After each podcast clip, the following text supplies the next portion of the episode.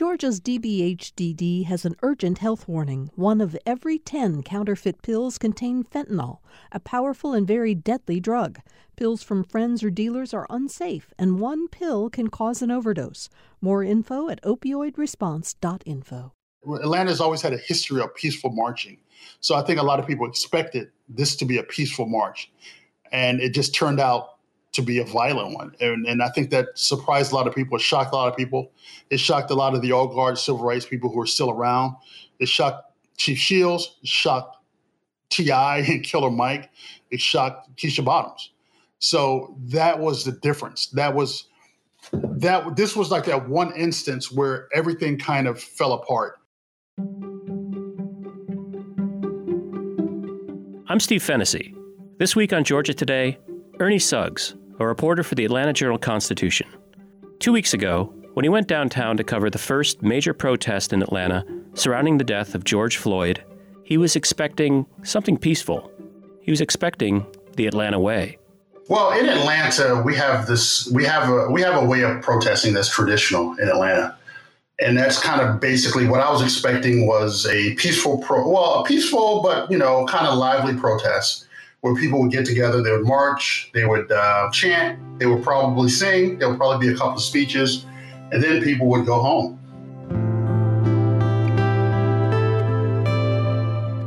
I was expecting to be home by 10 o'clock at the latest because I just thought it was going to be a simple protest rally and march to the Capitol and back, and um, and that was going to be it because that's what we have come to expect in Atlanta. But as you as you know, that wasn't the case. Overnight, across the country, the calls for justice are growing more intense. In Atlanta, where protesters filled the streets, smoke billowed into the sky as a police car went up in flames. Nearby, crowds set their sights on the CNN Center, vandalizing. Then the protest was basically started on Thursday night. A group decided that they were going to meet at Centennial Olympic Park. Another group said they're going to meet at Centennial Olympic Park and march to the Capitol. So at some point, these two groups got together. I think it was going to start at three o'clock. They were going to gather at Centennial Park. They were going to march. They were going to start marching at 3:30, and they were going to start marching back from the Capitol at 5:30. By Friday afternoon, they had thousands of people at Centennial Park ready to march. And at that point, there seemed nothing necessarily exceptional about this to you. No, not at all. I mean, people were marching, they were chanting, they were singing. Uh, you had the leaders or some people with megaphones. It was black and white. It was, uh, you know, I saw a woman in a wheelchair who, a motorized wheelchair who was doing it. I saw a woman who had a dog in a baby carriage who was strolling. Kids were there, older people, black and white, as I said. So I didn't see anything extraordinary. Once we got to the Capitol area, I did see a couple of people tagging some buildings, tagging some government buildings, but I thought these were just outliers. The original plan, I think, for the organizers of the event was to walk back from the Capitol back to Centennial Park, have a rally, have speeches, have water, snacks, have prayer, and go home. So that was the plan. And I think 90% of the people followed that plan. The other 10% are the ones who stopped in front of CNN to antagonize the police. So you had the police with the with the uh, with the bikes there that were kind of guarding it, and you had the police cars behind it. The police were not dressed in any kind of riot gear. The police were dressed as their regular, if they're regularly on a beat, with their shirt sleeves out, you know, and you know they were, in, you know, it's just that classic photograph of a line of police officers, uh, six inches of space, and a line of protesters in their face, calling them cowards and pigs and sellouts and murderers and things like that. It's the typical thing that you see at every rally.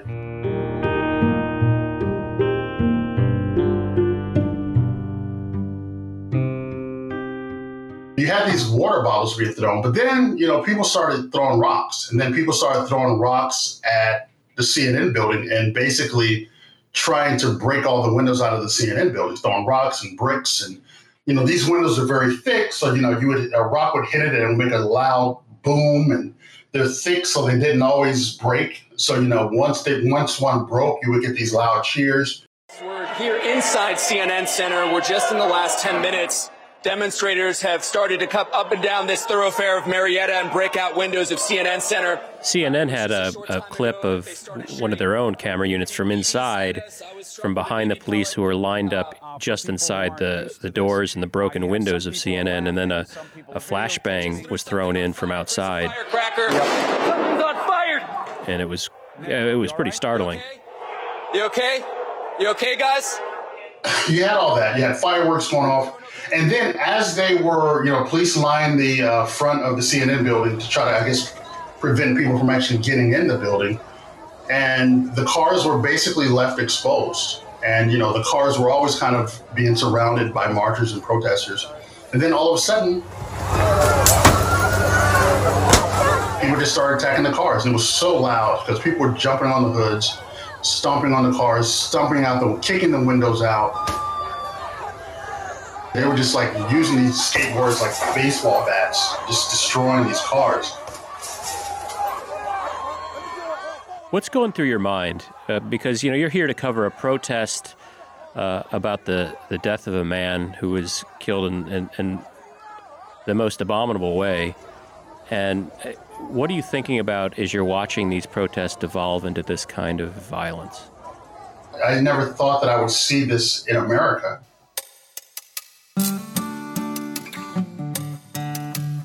And this is stuff that I never even saw. In, uh, you know, I saw stuff in Ferguson where the police were using militarized vehicles to, you know, push back protesters. But I've never seen protesters actually do this to the police. they basically beat the police at this point. What happened next? What'd you do then?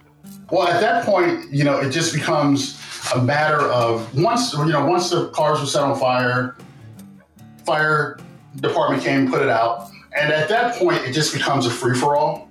Things are beginning to get really, really ugly in terms of just how how, how this completely got out of hand. Um, so as the as the cat and mouse game between the police officers and the protesters continued, it just started to get more violent as the minutes progressed, and that violence was manifested on businesses basically down Marietta Street and all through downtown Atlanta, all through Atlanta, the city of Atlanta. If you want change in America, go and register to vote. Show up at the polls on June 9th. Do it in November. That is the change we need in this country.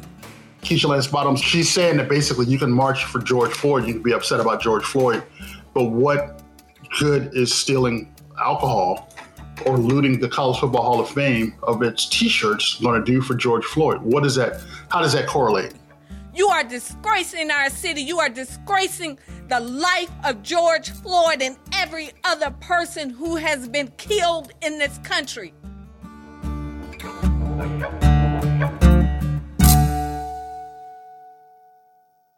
On Saturday, the police presence we saw was very different from the one we saw the night before. Good evening. My name is Erika Shields. I'm Chief of Police for the Atlanta Police Department. As we come back into today, we have an absolute zero tolerance policy. Zero. There will be no lawlessness. That was probably most um, egregiously represented when um, two Atlanta college students were pulled forcibly from their car and tased by two police officers.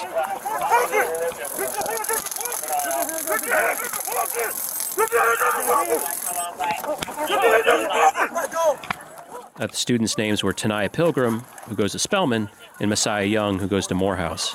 Here they are talking about what happened. I'm sorry you guys even had to see something like that occur. Like, it's disgusting. And, like, that's that's all I have to say. This isn't just about me. This isn't just about us. This is an entire generation that has to deal with brutality and injustice and wrongdoing for nothing. Mayor Keisha Lance Bottoms wants change and wants to be at the forefront of this change. If you look at that Saturday night, the quickness in which she fired those two police officers who tased those two college students, that's an indication that we're not going to tolerate, the city is not going to tolerate that anymore so several days after the two police officers were fired, um, all of the officers who were involved in that arrest and that apprehension were criminally charged by the Fulton County District Attorney um, Paul Howard. So, based upon our um, consideration of the facts, uh, we uh, have on this morning presented to one of our Superior Court judges uh, six arrest warrants for these six officers. These are all Atlanta officers, um, and I'm sure you recognize that two of these officers have already been terminated by the Atlanta Police Department. And that came as a, a complete shock to Chief Shields, who, in a memo to the police department, said that, you know, she was blindsided and that she felt there was a political move by the district attorney to brandish himself as a law enforcement guy on the edge on the eve of an election. So aligning himself with with the Black Lives Matter movement. Exactly, exactly, exactly. By saying, "Hey, well, I'm not going to tolerate this." Now, I mean, you know, if this had happened two weeks ago, you know, would he have made the same decision? We don't know. And Chief Shields, uh, one of her concerns about it was that it was going to hinder her ability to bring in officers from other departments uh, for fear of being exposed to liability. Exactly, exactly. And I mean, I think she also felt used and felt that she was being used, the department was being used as a political pawn. Right. You know, on days before the election, and, you know, you're charging police officers, you know, that I've already fired. How has this covering this affected you compared to, you know, past protests, uh, past killings of black men by police officers? How has this one felt different for you as as not just a journalist, but as a black man in America? As a black man, you know, watching George Floyd die, watching the videotape that they um, that they they created for his funeral of him uh, living as a man was emotional. Um, so those things do strike you on an emotional level.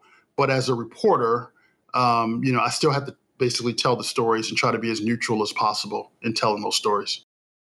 It, during the course of the protests, you know, in the in the days after that, the initial um, protest of Friday, May 29th, uh, one of your colleagues was detained. No. Yes, uh, we had a photographer, a young African American woman who was detained by. Um, I'm not sure exactly what department detained her. It wasn't the Atlanta Police Department. Um, we don't know what the circumstances were. As far as I know, the circumstances were that she was a black woman, and she showed her badge. She showed she had tons and tons of camera equipment on her, and she was detained. She was put on the ground. She was zip tied, and she was not f- freed until she was vouched for by two white journalists.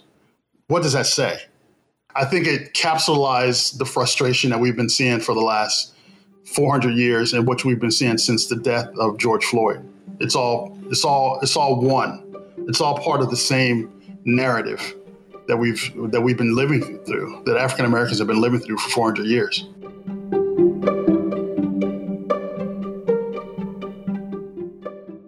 George Floyd is just the latest black man to die at the hands of a police officer.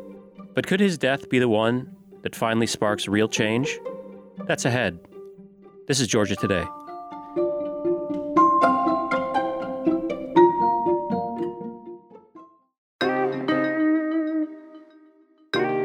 Blackness isn't just about race. I'm Denene Millner, and I'm a New York Times bestselling author. On my podcast, Speakeasy with Denene, I dive into the beauty and humanity of blackness with people like writer Tayari Jones, journalist Demetria Lucas, and rapper Killer Mike. Listen to Speakeasy with Denene from Georgia Public Broadcasting. Subscribe for free at gpb.org slash podcasts or on your favorite podcast app.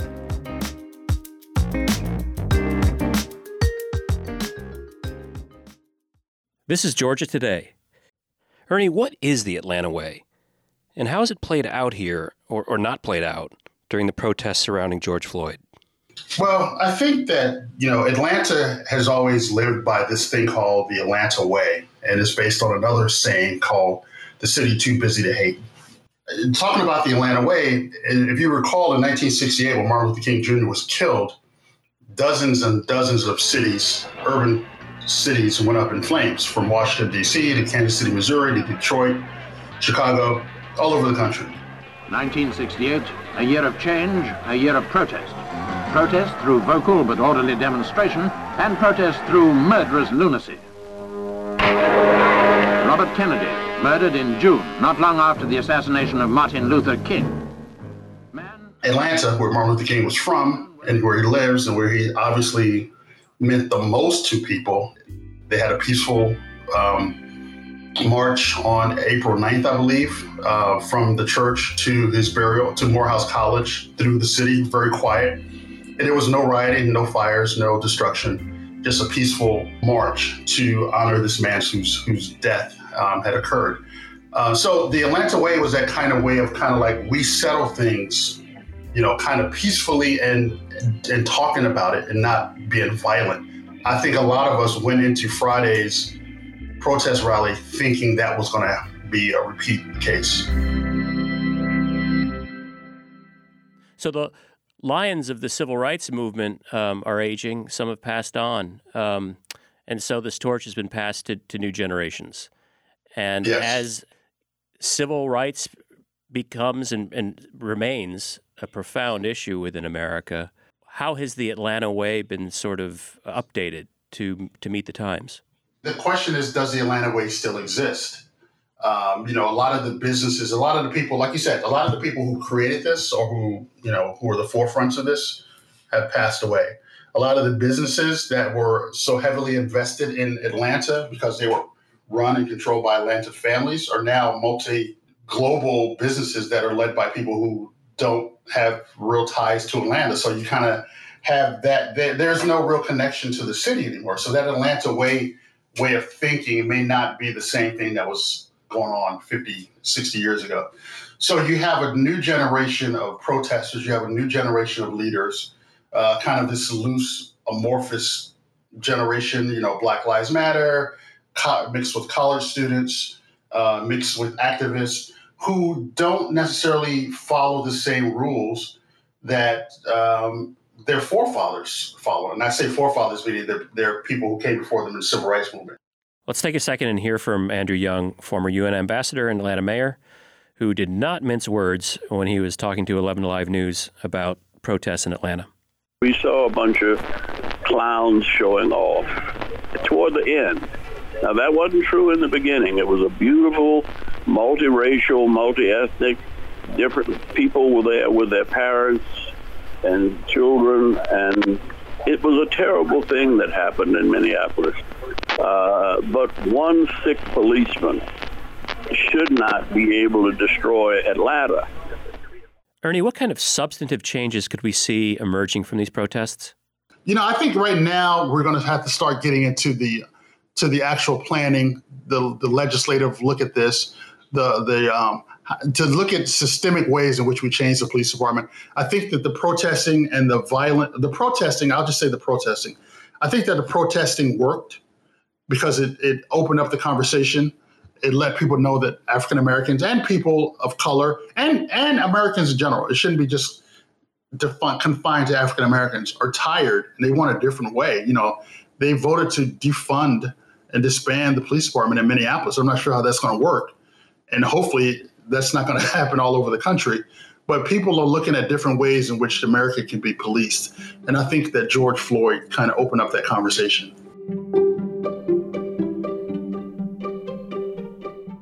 Our thanks to Atlanta Journal Constitution reporter Ernie Suggs. In the wake of George Floyd's death and the nationwide protests that it sparked, changes to how America polices its citizens could be on their way. Atlanta Police Chief Erika Shields said one of the greatest strengths of law enforcement can also, at times, be its greatest weakness. We hire people who represent society, and sometimes the worst parts of society end up on our payroll. Knowing this, we at APD consistently discuss, very openly, race and race related issues. Behaviors need to be put in check. Being polite, sensitive, or afraid of hitting problems head on just doesn't work. We have too much authority not to deal with issues firmly and immediately. I'm Steve Fennessy, and this is Georgia Today. Our show is produced by Sean Powers. Thanks for listening.